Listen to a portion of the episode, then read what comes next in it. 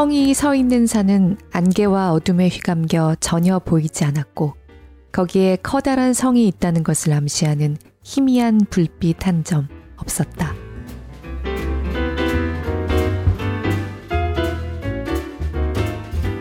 안녕하세요. 골라드는 뉴스룸에서 함께 책 읽는 시간 북적북적입니다. 저는 권애리 기자입니다.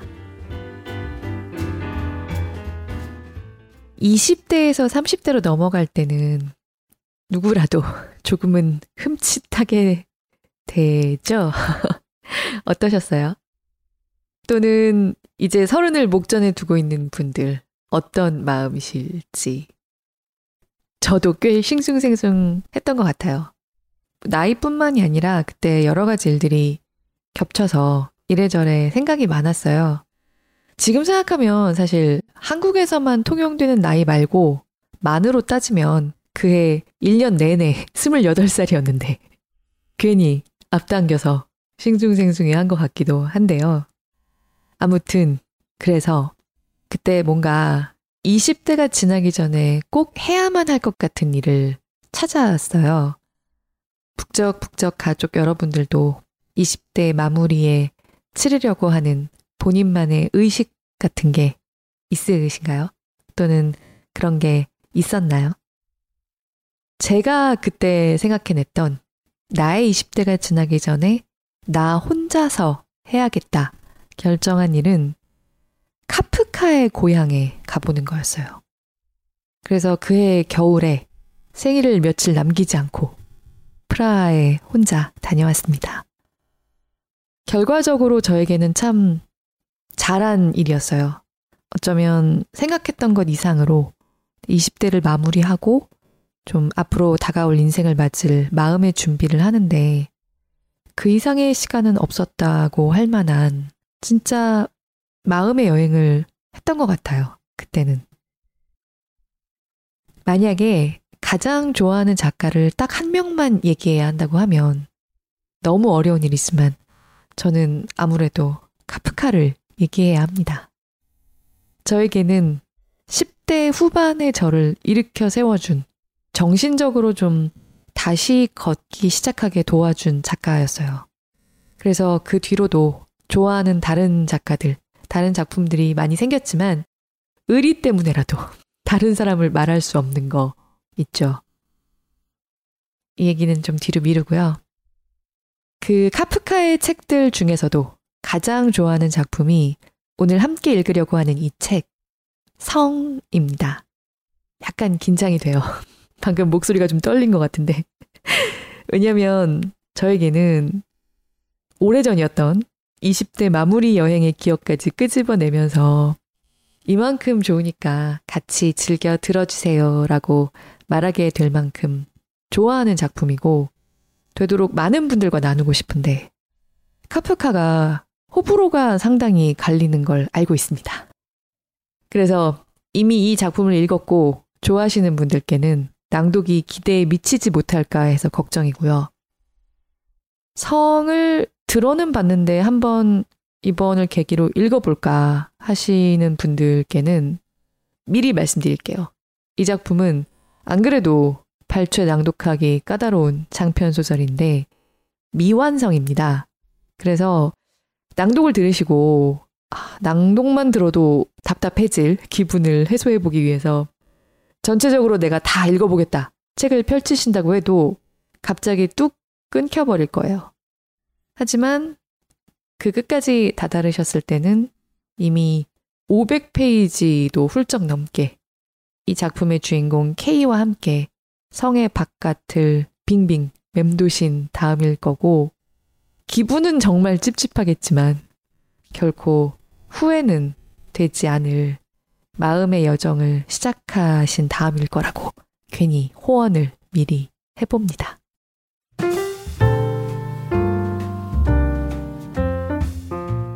나는 프랑스 책벌레와 결혼했다 듣고 댓글 남겨주신 분들 포털들에도 북적북적이 기사로 나가는데 여기도 여러분들이 댓글을 남겨주세요.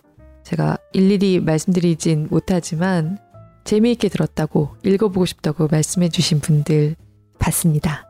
지금쯤 찾아보셨을까 궁금하네요. 북적북적의 인스타그램이 있습니다. 이 기회에 아이디를 다시 한번 좀 말씀드리면 약간 복잡한데 B-O-O-K J-E-O-K BKJK입니다. 북적 BKJK예요. 이 인스타에 저자 이주영 작가님이 직접 찾아오셔서 댓글 남겨주셔서 정말 기뻤어요. 이 작가님이 나는 프랑스 책벌레와 결혼했다의 속편도 준비하고 있으시다고 합니다. 프랑스 책벌레 재밌게 듣고 또 읽으신 분들은 속편도 곧 출간을 기대하실 수 있겠습니다. 그리고 팟빵에 웃으면서 길게님. 제가 낭독을 위해서 어쩔 수 없이 욕을 따라 읽었던 부분이 착착 감기셨다고. 근데 저도 실은 그때 읽으면서 아, 나 뭔가 욕 부분에서 너무 리듬이 과하게 실리는 것 같아 생각하긴 했습니다. 제 실생활은 아니에요. 아니라고 말하고 싶네요. 정말 고맙습니다. 포잇포잇님, 오랜만이에요. 네, 프랑스 책벌레도 좋아해 주셨고요. 전에 읽었던 꽃은 알고 있다도 흥미로웠다고 기억하고 계신다고 말씀해 주셨어요. 고맙습니다. 프랑스 책벌레도 참 그렇지만요. 퍼트리샤 윌트셔의 꽃은 알고 있다. 이 책은 베스트셀러가 될 것 같진 그때도 않았지만 정말 좋은 책. 특히 읽다 보면 아니 이렇게 재밌는데 사실 베스트셀러가 돼도 되는데 말이야 막 그런 책이라 여러분들과 나누고 싶었는데 이럴 때 북적북적하는 보람이 많이 느껴져요. 고맙습니다.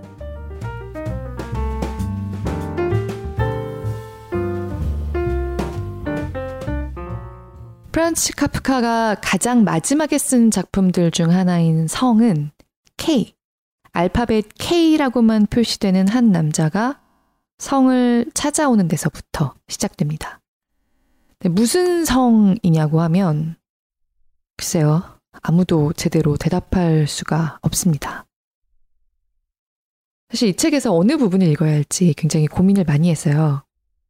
K는 은근히 굉장히 많은 사람들을 여기서 만나거든요.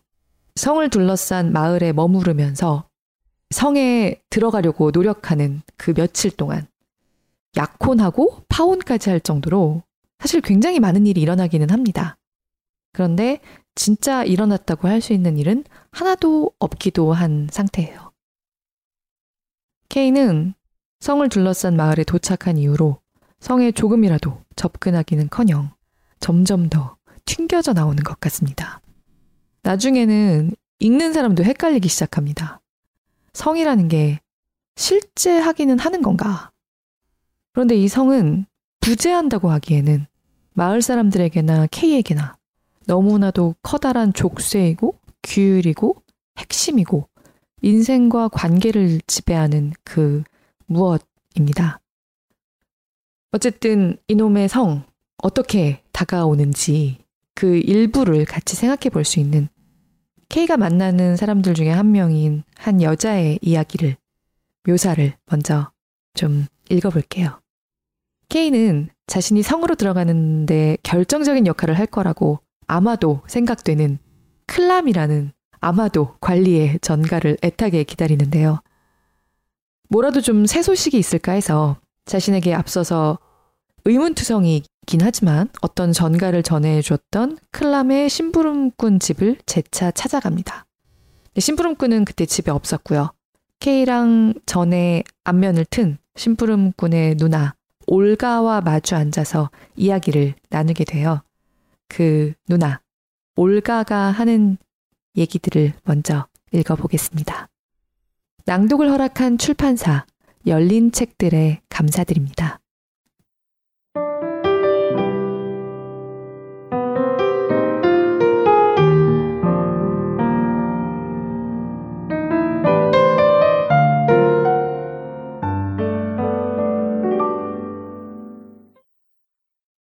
올가가 말했다.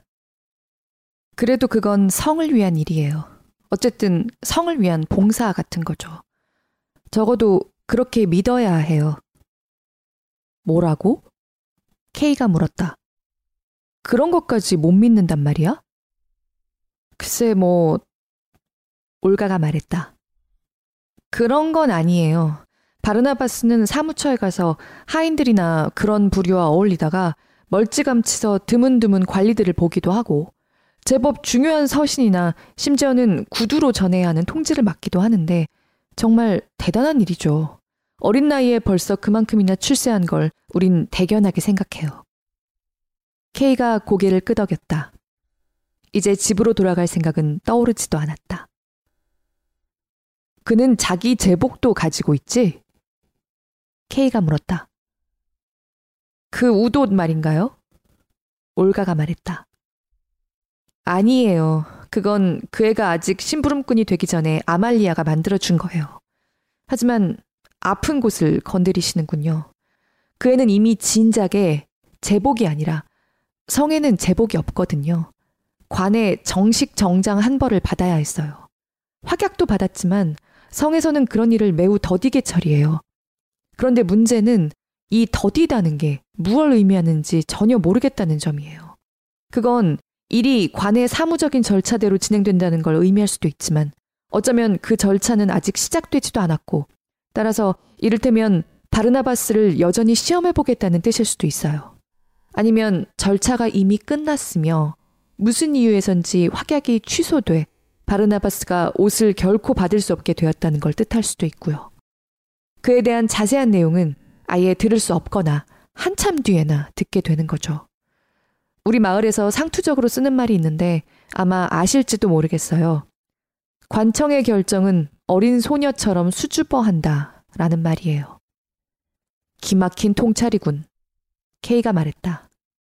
그는 이 말을 올가보다 더 진지하게 받아들였다. 기막힌 통찰이야. 그리고 관청의 결정과 소녀는 또 다른 특성을 공통점으로 지니고 있을지도 몰라. 아마 그렇겠죠. 올가가 말했다. 그 말을 무슨 뜻으로 하시는지는 모르겠지만요. 혹시 칭찬의 뜻으로 하신 건가요? 어쨌든 관복 얘기를 하자면 그건 바로 바르나바스의 걱정거리 중 하나고 우리는 걱정을 함께 나누고 있으니 나의 걱정거리이기도 해요. 왜 그 애는 관복을 못 받을까? 우리가 아무리 궁금해해도 소용없는 일이죠. 그런데 전체적으로 보면 이 문제는 그리 간단하지가 않아요. 가령 관리들은 아예 관복이 없는 것 같거든요. 우리가 아는 한, 또 바르나바스가 이야기하는 바로는 관리들은 물론 멋지긴 하지만 평범한 옷을 입고 돌아다녀요. 게다가 당신은 클람을 보셨잖아요. 물론 바르나바스는 관리는커녕 최하급 관리조차 아니며 분에 넘치게 그렇게 되려는 생각도 없어요. 그런데 바르나바스의 말로는 직급이 높은 하인들도 관복이 없다는 거예요. 여기 마을에서는 물론 그들의 모습을 전혀 볼 수가 없죠. 그러면 왠지 좀 위로가 되지 않겠느냐고 처음부터 생각할지 모르지만 그런 위로는 기만이에요. 아니, 바르나바스가 대체 직급 높은 하인이라도 되나요? 아니요. 아무리 그 애를 아끼는 사람이라도 그렇게 말할 수는 없겠죠. 그 애는 직급 높은 하인이 아니에요. 그 애가 마을로 내려오고 심지어 여기서 산다는 것 자체가 이미 그에 대한 반증이에요. 직급 높은 하인들은 관리들보다도 더 몸을 사리는데 어쩌면 당연한 일일지도 몰라요. 그들은 심지어 상당수의 관리들보다 더 높을지도 모르거든요. 몇 가지 사실이 그 점을 뒷받침해 주는데 그들은 일을 적게 하는 편이고 바르나바스의 말로는 그토록 훤칠하고 건장한 사내들이 천천히 복도를 지나가는 모습은 정말이지 장관이래요. 그때마다 바르나바스는 그들 옆을 살그머니 지나다니죠. 요컨대 바르나바스가 직급 높은 하인이라는 건 말도 안 되는 얘기예요. 그러니까 그 애는 직급이 낮은 하인들 무리에 속한다고 할 수 있는데 바로 이 자들이 관복을 입는 거예요. 적어도 그들이 마을로 내려올 때는 그래요. 사실 그걸 제복이라고 할 수는 없어요. 그렇게 다양할 수가 없거든요. 하지만 어쨌든 그 옷을 입으면 바로 성에서 온 하인이라는 걸 알아볼 수 있죠. 맞아요. 헤렌호프에서 그런 사람들을 보셨잖아요. 그들 옷의 가장 두드러진 점은 대개 몸에 꼭 낀다는 거예요. 농부라든가 직공이라면 그런 옷이 필요 없겠죠. 자, 그런데 바르나바스에게는 그런 옷이 없어요. 그건 단순히 가령 창피하다거나 체면이 깎이는 일만이 아니에요. 그런 거라면 참을 수 있겠지만 특히 우울할 때에는 가끔 우리에겐 그럴 때가 드물지 않게 있어요. 바르나바스와 나 말이에요. 그것 때문에 모든 걸 의심하게 돼요. 그럴 때면 바르나바스가 하는 일이 과연 성을 위한 일인지 묻게 되죠. 그 애가 사무처로 가는 건 분명한데 사무처가 정말 성일까요? 그리고 사무처가 성에 속해 있다 해도 바르나바스가 출입해도 되는 곳이 진짜 사무처일까요? 그 애는 사무처에 들어가지만 그건 전체 사무처의 일부일 뿐이에요. 거기엔 목책이 있고 또 그 뒤에는 다른 사무처가 있어요.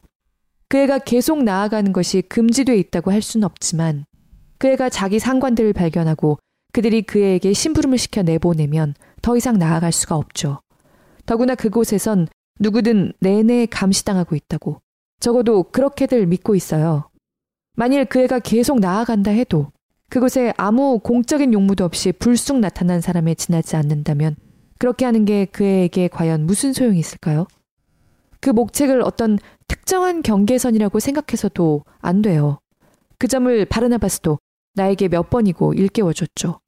목책은 그 애가 들어가는 사무처들 안에도 있어요.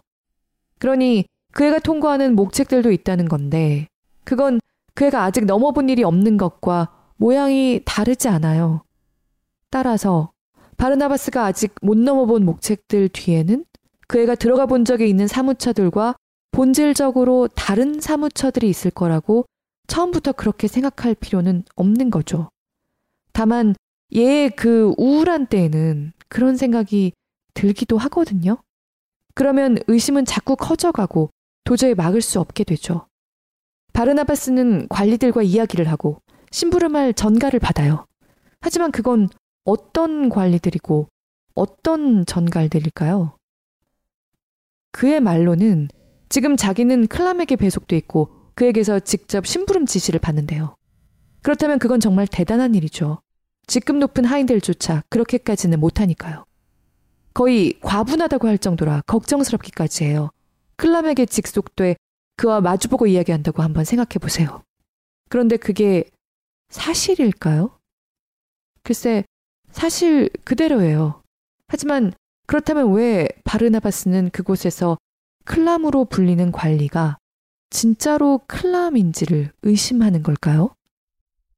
올가, 케이가 말했다. 설마 농담하려는 건 아니겠지. 어떻게 클람의 외모에 대해 의심할 수 있겠어? 그가 어떻게 생겼는지는 잘 알려져 있는데 말이야. 나도 직접 그를 본 적이 있고. 물론 그렇지 않아요, 케이.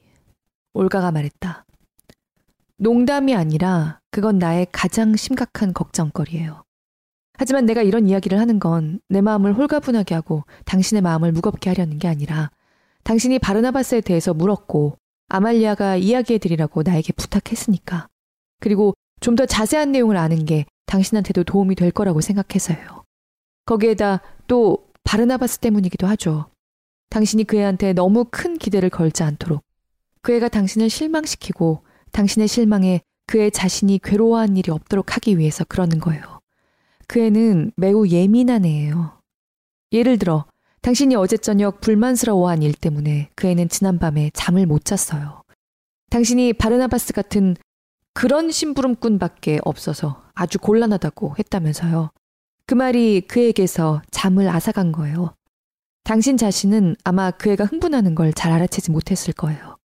성의 심부름꾼은 자기 마음을 잘 다스려야 하거든요. 하지만 그 애에게도 그게 쉽지 않아요. 당신을 상대로도 마찬가지예요. 당신 자신은 그 애한테 그리 많은 걸 요구한다고 생각하지 않겠죠. 당신은 심부름꾼의 임무에 대해 특정한 관념을 가지고 그 기준에 따라서 요구사항들을 정하겠죠. 그러나 성에서는 심부름꾼의 임무에 대해 다른 생각을 가지고 있어요. 바르나바스가 그 임무에 전적으로 헌신한다 하더라도 안타깝게도 그 애는 가끔 그럴 마음이 있는 것처럼 보일 때가 있거든요. 성의 생각이 당신의 생각과 일치할 수는 없어요. 거기에 그대로 따라야 하고 반대를 해서는 안 되겠죠. 자기가 하고 있는 일이 정말 심부름꾼의 임무에 맞는 건지 의문을 가지지만 않는다면 말이에요. 물론 그 애는 당신 앞에서 그에 대해 의심하는 말을 해선 안 될 거예요. 만일 그 애가 그렇게 한다면 자신의 생존 근거를 스스로 허물어뜨리고 아직 자신을 지배한다고 믿는 법칙을 심하게 위반하는 셈이니까요. 그 애는 나한테도 솔직하게 털어놓지 않아서 나는 비위를 맞추고 입맞춤까지 해가며 그 애가 뭘 의심하는지 알아내야 해요. 그래도 그 애는 그 의심이 의심이란 걸 인정하지 않고 버티는 거예요. 그의 피 속에는 뭔가 아말리아와 통하는 게 있어요. 유일하게 가까운 사람인 나에게도 모든 걸 다 말하지 않죠. 하지만 우리는 클람에 대해서는 가끔 이야기를 해요. 나는 아직 클람을 본 적이 없지만요. 아시겠지만 프리다는 나를 별로 좋아하지 않아서 내가 그의 모습을 볼 기회를 한 번도 주지 않았죠. 그렇지만 그의 외모는 마을에 잘 알려져 있어요. 그를 본 사람이 몇몇 있고 그에 대해 모두들 들었으니까요. 그래서 눈으로 직접 본 인상과 소문으로 알려진 것, 거기에다 여러 가지 왜곡된 저희가 더해져 클람의 상이 만들어졌는데 아마 대강의 특징은 일치하겠죠. 하지만 대강의 특징만 그럴 뿐 그 밖에 다른 점은 수시로 변하는데 클람의 실제 외모만큼은 아닐 거예요. 그는 마을에 들어올 때와 마을을 떠날 때의 모습이 전혀 다르다고 해요. 맥주를 마시기 전과 마시고 난 뒤의 모습이 다르고 깨어있는 모습과 잠자는 모습이 다르며 혼자 있을 때와 대화를 할 때가 다르다는 거예요. 이런 사실로 미루어 보면 그가 저 위 성에 있을 때는 거의 완전히 다른 모습이라는 말도 이해가 돼요. 그리고 마을 안에서 나도는 이야기들 간에도 큰 차이가 있어요. 키, 태도, 몸집, 수염이 이야기들마다 서로 달라요. 하지만 옷에 대해서만은 다행히도 일치하는데 그는 늘 똑같은 옷자락이 긴 검정 양복을 입고 다닌대요. 그런데 이 모든 차이는 물론 무슨 마술 같은 데서 비롯되는 게 아니라 쉽게 이해할 수 있는 일이지만 목격자가 처해 있는 순간의 기분, 흥분의 정도, 무수히 다양한 등급의 희망 또는 절망에 따라 생기는 거예요. 게다가 목격자는 대개 순간적으로만 클람을 볼 수 있거든요. 나는 바르나바스가 종종 나에게 설명해 준 그대로 이 모든 걸 다시 당신에게 들려주는 거예요. 따라서 개인적으로 직접 이 일과 관련이 없는 사람이라면 그걸로 대개는 안심할 수 있다고 생각해요. 하지만 우리는 그럴 수 없어요. 실제로 클람과 이야기를 하고 있는가 아닌가 하는 건 바르나바스에게 중대한 문제거든요. 나한테도 마찬가지야. 케이가 말했다. 그리고 두 사람은 난로 옆 긴 의자 위에서 서로 더 가깝게 다가 앉았다. 올가가 들려준 이 모든 불리한 정보에 케이는 사실 당혹감을 느꼈지만 적어도 여기서 겉으로나마 자신과 처지가 매우 비슷한 사람들을 발견한 것으로 그 대부분이 상쇄되었다. 그는 이들과 어울려 한패가 될 수 있고 프리다처럼 몇 가지만이 아니라 많은 점에서 서로 공감할 수 있다고 생각했다.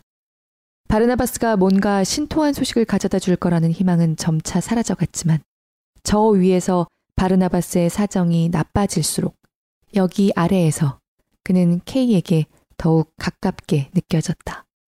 케이는 바르나바스와 그의 누이들이 보여주는 것과 같은 그런 불행한 노력이 이 마을 자체에서 생겨날 수 있으리라고는 여태껏 상상도 못했던 것이다.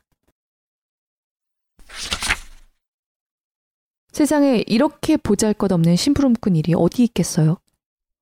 바르나바스가 아침 일찍 성에 간다고 하면 애처로운 마음이 들어요.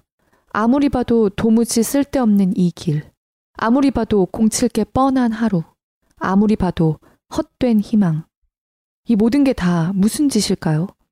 게다가 집에는 재화공일이 쌓여 있고 일할 사람은 아무도 없고 브룬스피크는 계속 재촉해되는 상황인데 말이에요. 그래, 좋아. 케이가 말했다. 무슨 지시를 받을 때까지 바르나바스는 하염없이 기다려야 한다는 거군. 이해할 만한 일이야. 이곳엔 직원들이 넘치도록 많은 모양이니까. 누구나 다 매일같이 지시를 받을 수는 없는 노릇이지. 그에 대해 너희가 한탄할 필요는 없어. 그건 누구나 마찬가지일 테니까 말이야. 하지만 결국엔 바르나바스도 지시를 받지 않겠어? 나한테도 이미 편지를 두 통이나 전해줬잖아.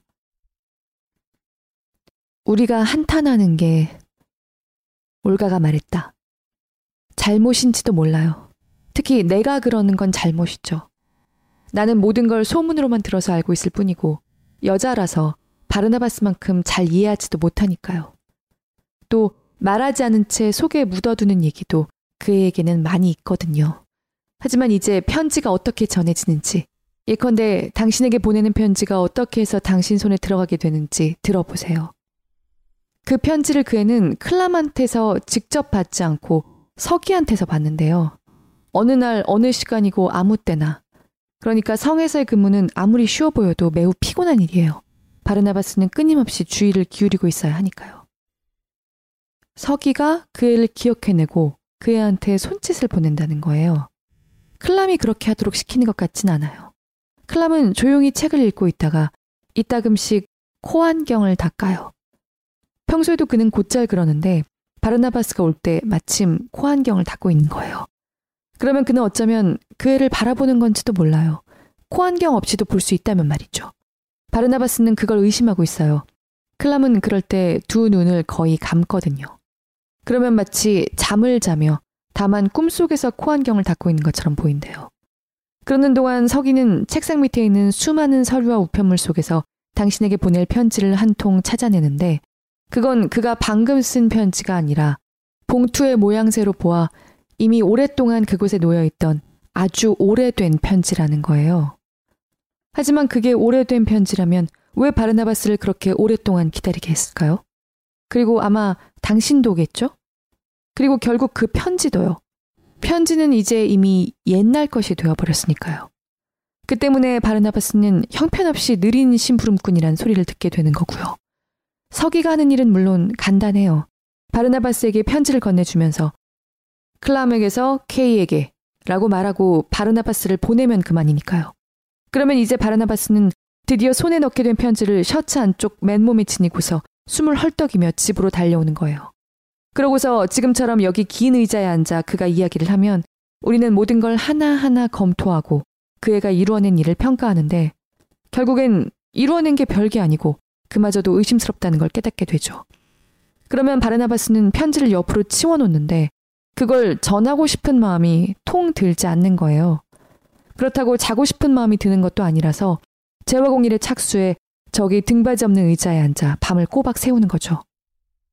사정이 이렇다고요, 케이. 이게 나의 비밀이에요. 그런데 당신은 아말리아가 그걸 무시하는 게 더 이상 이상하지 않은가 봐요. 그러면 편지는? 케이가 물었다. 편지요? 올가가 말했다.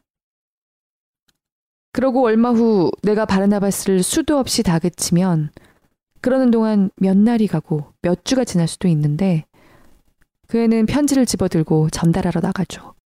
이런 별거 아닌 일에는 나에게 크게 의존하고 있거든요.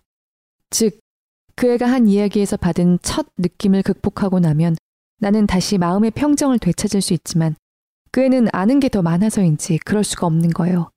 그러면 나는 그 애한테 몇 번이고 이런 식으로 말해주곤 하죠. 바르나바스, 네가 원하는 게 대체 뭐니? 너는 어떤 삶의 길과 목표를 꿈꾸고 있는 거니? 혹시 우리를 아니, 나를 완전히 떠나야겠다는 거니? 그게 설마 너의 목표야? 내가 그렇게 생각할 수밖에 없지 않겠니? 그게 아니라면 네가 이미 성취한 일에 왜 그토록 불만스러워하는지 이해가 되지 않으니까 말이야. 우리 주변에 누구라도 그만큼이나 성취한 사람이 있는지 둘러보렴. 물론 그들은 우리와 처지가 다르고 더 나은 살림을 위해 쓸 이유가 없겠지. 하지만 비교해보지 않더라도 너는 만사가 아주 잘 풀리고 있다는 걸 알 수밖에 없다니까. 장애물도 있고 의심스럽거나 실망스러운 일도 있지만 그런 건 우리가 전부터 이미 알고 있는 대로 너에게 거저 주어지는 건 아무것도 없으며 오히려 아무리 사소한 일이라도 하나하나 너 자신이 직접 쟁취해 나가야 한다는 걸 뜻할 뿐이야. 그게 자부심을 가질 이유는 될 망정 의기소침해야 할 이유는 아니지. 그리고 또 너는 우리를 위해서도 싸우는 거잖아? 그게 너한테는 아무 의미도 없는 일이니? 너는 거기서 새로운 힘을 얻지 않니? 나는 너 같은 동생을 뒀다는 게 행복하고 우쭐한 마음까지 들 정도인데 그래도 너는 자신감이 생기지 않니? 사실 나는 네가 성에서 이룬 것이 아니라 내가 너한테서 얻게 된 것에 실망스러워. 너는 성에 들어갈 수 있고 사무처에 상시로 드나들고 클람과 같은 공간에서 종일 지내고 공인된 심부름꾼이고 관복을 요구할 수 있고 중요한 서신을 전달하는 임무를 맡고 있지. 이 모든 게 바로 너고 너는 이 모든 일을 할 자격이 있는 사람인데 이 아래로 내려오면 우리 둘이서 행복한 나머지 울면서 서로 얼싸안기는 커녕 너는 내 모습을 보는 순간 기운이 다 빠져버리는 모양이야. 너는 모든 걸 의심하면서 구두 고래만 정신이 팔려 우리의 미래를 보증해주는 편지는 내버려두겠다는 거니? 이런 식으로 나는 그 애를 타이르죠. 그리고 이런 말을 며칠 동안 되풀이한 다음에야 그 애는 한숨을 푹 쉬면서 편지를 집어들고 나가는 거예요. 그러나 그건 아마 내 말의 효과 때문이 아니라 다시 성에 가고 싶은 충동이 계속 들기 때문일 거예요. 임무를 수행하지 않고는 감히 성에 가지 못할 테니까요.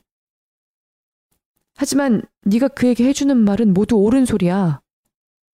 케이가 말했다. 모든 걸 올바르게 간추려 말하는 솜씨가 대단하군. 생각하는 게 그렇게 명쾌하다니 놀라워. 아니에요. 올가가 말했다. 착각하시는 거예요. 어쩌면 그 애도 내가 착각하게 만드는 건지 몰라요. 대체 그 애가 성취한 게 뭘까요?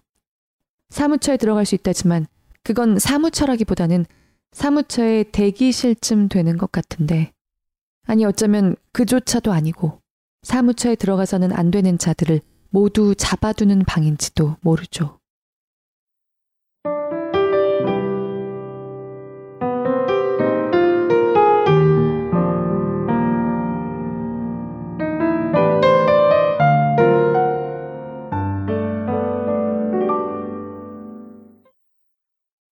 올가의 호소를 속으로 읽는 게 아니라 낭독하다 보니까 기가 빨리는 느낌이네요. 성은 실제할지도 모르고 강력한 허상일지도 모릅니다. 어느 쪽으로도 자신있게 이야기할 수가 없어요. 다만, 이 책을 펴든 사람이 마침 느끼고 있던 거대한 부조리가 있다면, 그것과 성이 자아내는, 이 책의 성이 자아내는 모든 부조리, 또 모든 헛발질들이 놀랄 만큼 겹치는 기분이 들기도 할 거예요. 성은 종교일 수도 있고 관료제일 수도 있습니다. 실제로 말단 사무직으로 일하기도 했던 젊은 카프카가 느꼈을 조직의 허점이나 모순 같은 게 성에 대한 묘사에서도 이 체험한 사람의 빛을 발합니다. 어쩌면 성은 가족일 수도 있습니다. 혈연 지연처럼 자신이 그 안에서 태어난 관계의 압박일 수도 있겠고요. 사회 제도일 수도, 문명일 수도 있습니다. 그런데 그렇다고 하면 스스로가 토지 측량사라고 하는 케이나 그가 만나는 마을 사람들은 투명한가? 하나하나 뜯어보기 시작하면 뭔가 명쾌하지 않고 의문투성이인 사람들 뿐입니다. 케이는 갑자기 왜 이성을 찾아와서 이렇게 성에 집착할까요? 특히 읽을수록 은근히 K가 굉장히 비정하고 K를 움직이는 동기들이 이해 타산적인 것 뿐이라는 생각이 들거든요. 애초에 정말 K가 성이 초빙한 토지 측량사는 맞는지 그 부분에 대해서조차 어, 이 사람 뭐지? 의문을 갖게 하는 대목이 불쑥 나왔다가 역시 아무 설명 없이 지나가 버립니다. K뿐만 아니라 여기 나오는 모든 인물들이 사실 대부분 비슷해요. 한 번 집어들면 내려놓을 수는 없는데 마음이 괴로워지는 책. 나를 내리누르는 것들을 이해해주는 것 같기도 하면서 동시에 들키고 싶지 않은 것들을 샅샅이 헤집는 손길 같기도 한 책이에요. 저는 어렸을 때 사실 책벌레 아니 뭐 책벌레라기보다 문자 중독증 같은 게 있는 아이였거든요. 그런데 그런 아이가 자라다 보면 어느 날 갑자기 체할 수가 있습니다. 왠지 북적북적 가족분들 중에 이런 기분을 공감하시는 분들이 있을 것 같아서 잠깐 얘기를 하게 되는데요. 혹은 비슷한 경험이 있으시다면 나중에 댓글로 나눠주셔도 감사할 것 같고요. 책을 어린아이가 문자 중독이 되면 책을 문명 세계를 마구잡이로 아무거나 막 탐욕스럽게 그냥 빨아들이기만 하다가 머리가 좀 굵으면서 혼란이 갑자기 오죠. 보통 그런 책벌레 꼬마들은 별로 그런 문제를 대화로 나눌 수 있을 만한 친구나 멘토도 없기 때문에 모르겠어요. 그 사이에 세상도 많이 변했고 요새는 어떤지 모르겠지만 저는 좀 그런 환경이었기 때문에 혼자서 식중독에 걸립니다. 내가 너무 사랑했던 책의 세계가 문명 세계라는 게 사실은 나 같은 아이는 거부함으로써 형성된 게 아닌가. 나 같은 아이는 배제함으로써 건축된 게 아닌가. 그런 깨달음 같은 게 갑자기 찾아올 때 도움을 청할 대상이 없었던 거죠.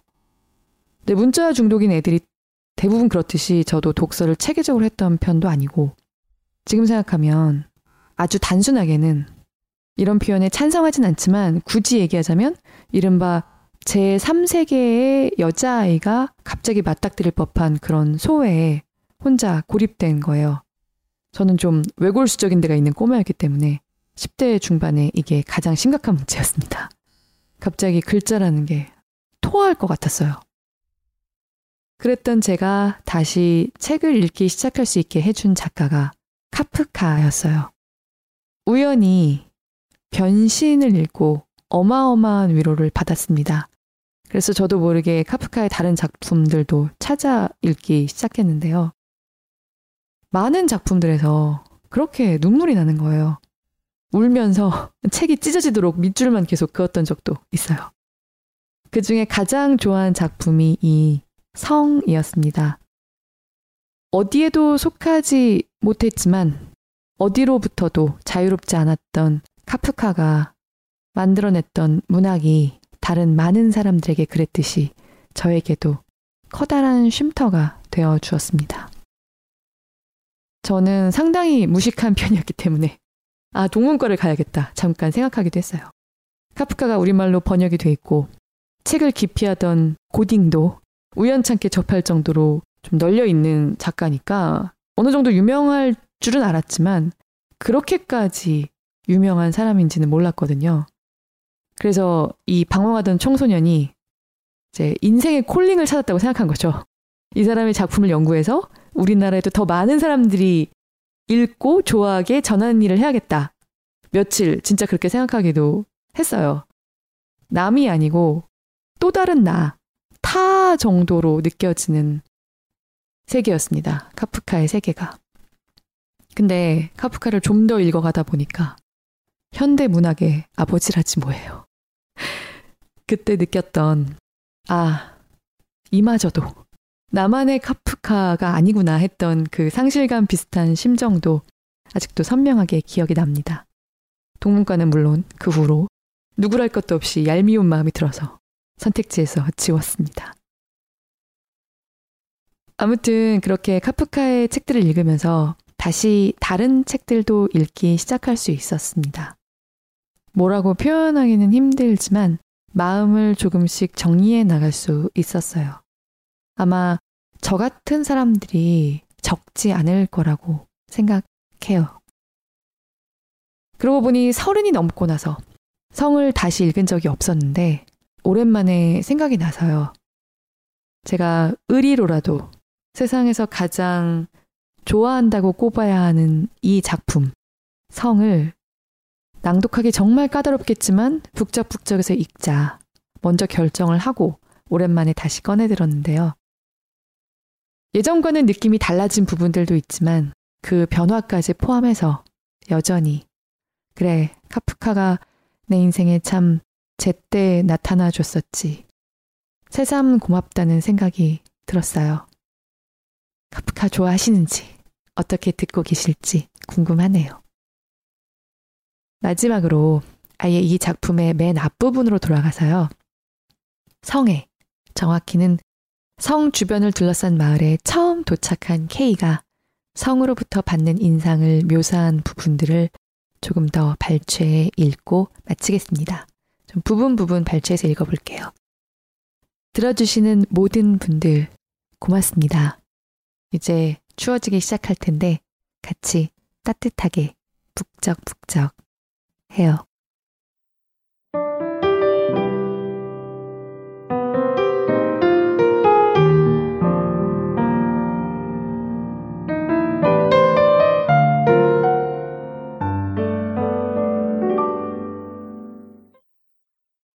K가 도착한 것은 늦은 저녁 때였다. 마을은 깊은 눈 속에 묻혀 있었다.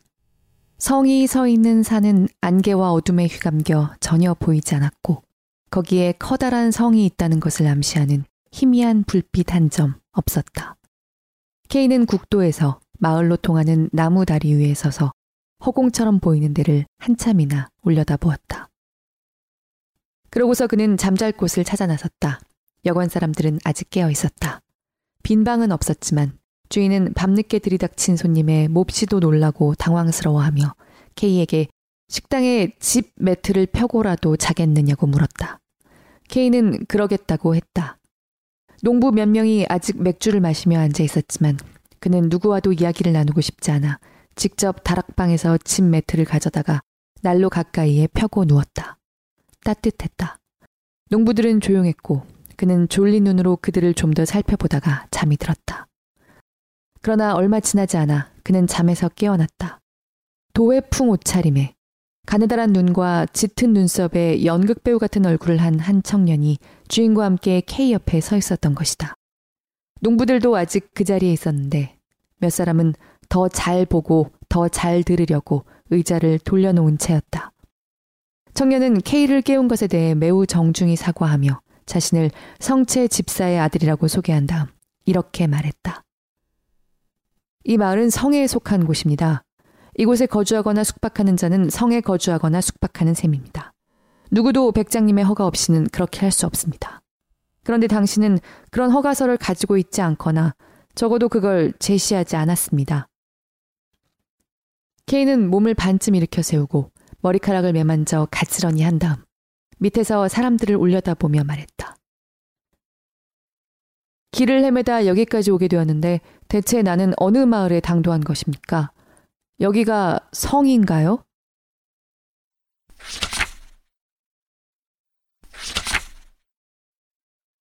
이제 그는 저 위에 맑은 대기 속에서 뚜렷한 윤곽으로 드러난 성의 모습을 볼 수 있었다. 어디에나 얇은 층으로 덮여 똑같이 따라 그린 듯 어떤 형체라도 고스란히 드러내 보이는 눈으로 인해 모습이 더욱 선명했다. 그러고 보니 산 위에는 여기 마을보다 눈이 훨씬 적어 보였다. 마을에는 눈이 많아 케이는 어제 국도에서만큼이나 앞으로 나아가는데 애를 먹었다. 여기서는 쌓인 눈이 오두막집들 창문까지 이르고 또 야트막한 지붕을 무겁게 눌렀지만 저기 산 위에는 모든 것이 자유롭고 경쾌하게 솟아 있었다. 여기서는 적어도 그렇게 보였다. 여기 멀리서 바라본 모습대로라면 성은 K의 예상과 대체로 일치했다. 오래된 기사의 성도 아니었고 새로 지은 호화 건축물도 아니었다. 그건 2층짜리 건물이 드문드문 솟아있고 수많은 단층 건물들이 서로 다닥다닥 붙어 있는 광대한 구조물이었다. 만일 그것이 성이라는 사실을 몰랐다면 하나의 조그만 도시쯤으로 여길 수도 있었을 것이다. K의 눈에 탑은 하나만 보였는데 주거용 건물의 일부인지 교회에 속한 것인지는 알 수 없었다. 까마귀 떼가 탑 주위를 맴돌고 있었다. 두 눈으로 오직 성만을 바라보며 케이는 계속 걸었다. 다른 어떤 것도 그의 마음을 끌지 못했다. 그러나 점점 다가갈수록 성은 그를 실망시켰다. 그건 시골집들을 끌어모아 놓은 정말이지 초라하기 그지없는 소도시에 지나지 않았던 것이다. 모든 게 돌로 지어져 있다는 점만이 두드러진 특징이었는. 그나마 칠은 벗겨진 지 오래고 돌도 곧 부스러질 것 같았다. 케이는 문득 자신의 조그만 고향 마을을 떠올렸다. 소위 성이라고 하는 저것에 별로 뒤질 것도 없었다. 케이가 여기 온 목적이 단지 관광에만 있었다면 장시간의 도보 여행이 아까웠을 것이고 차라리 그토록 오랫동안 가보지 못한 옛 고향을 다시 한번 방문하는 편이 더 현명한 처사였을 것이다. 그는 머릿속으로 고향의 교회 탑과 저 위의 탑을 비교해 보았다.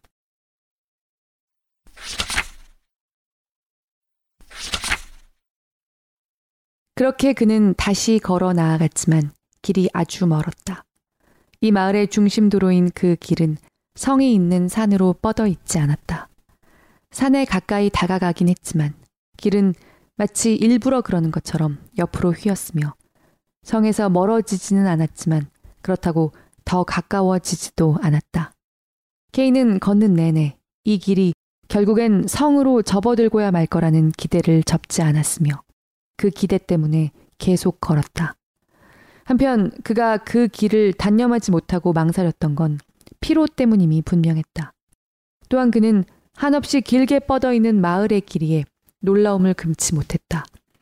가도 가도 조그만 집들과 얼어붙은 유리창과 눈뿐이었고 사람이라곤 그림자도 보이지 않았다. 마침내 그를 단단히 붙잡고 놓아주지 않던 그 거리에서 몸을 뿌리쳐 벗어나자 좁은 골목이 그를 맞이했는데 눈이 더 높이 쌓인 곳이었다. 푹푹 빠지는 발을 빼내기란 여간 고된 일이 아니어서 몸에서 땀이 솟았고 그는 갑자기 멈추어 섰다. 더 이상 나아갈 수가 없었다. 누굴 기다리는 겁니까? 날 데려다 줄 썰매를 기다리고 있어요. 케이가 말했다. 여긴 썰매가 안 와요. 남자가 말했다. 여긴 그런 거 안 다녀요. 그래도 이건 성으로 가는 길인데요. 케이가 따지고 들었다. 그래도, 그럼에도, 남자가 다소 단호한 어조로 말했다. 여긴 그런 거 안 다닌다니까요. 그러고는 둘 다 말이 없었다. 그러나 남자는 뭔가를 골똘히 생각하고 있는 게 분명했다. 김이 무럭무럭 나오는 창문을 그대로 열어두고 있었으니 말이다. 길이 형편없어요. K가 그의 생각을 거들기 위해 말했다. 그러나 그는 이렇게 대답할 뿐이었다. 그건 그렇죠. 그러더니 잠시 후 이렇게 말하는 것이었다. 원하신다면 내 썰매로 데려다 드리죠. 제발 그렇게 해주세요. K가 기뻐하며 말했다. 얼마를 드리면 될까요? 한 푼도 안 받아요. 남자가 말했다. K는 몹시 의아해했다. 당신은 토지 측량사니까 말이오. 남자가 해명하듯 덧붙였다. 그러니 성에 속한 사람이죠. 그런데 어디로 가실 거죠? 성으로요. K가 재빨리 말했다. 그러면 가지 않겠어요. 남자가 즉시 말했다. 하지만 난 성에 속한 사람인데요. K는 남자가 한 말을 되풀이했다. 그럴지도 모르죠. 남자가 물리치듯이 말했다. 그렇다면 여관으로 데려다 주세요. K가 말했다. 좋아요. 남자가 말했다. 내 당장 썰매를 가져오죠.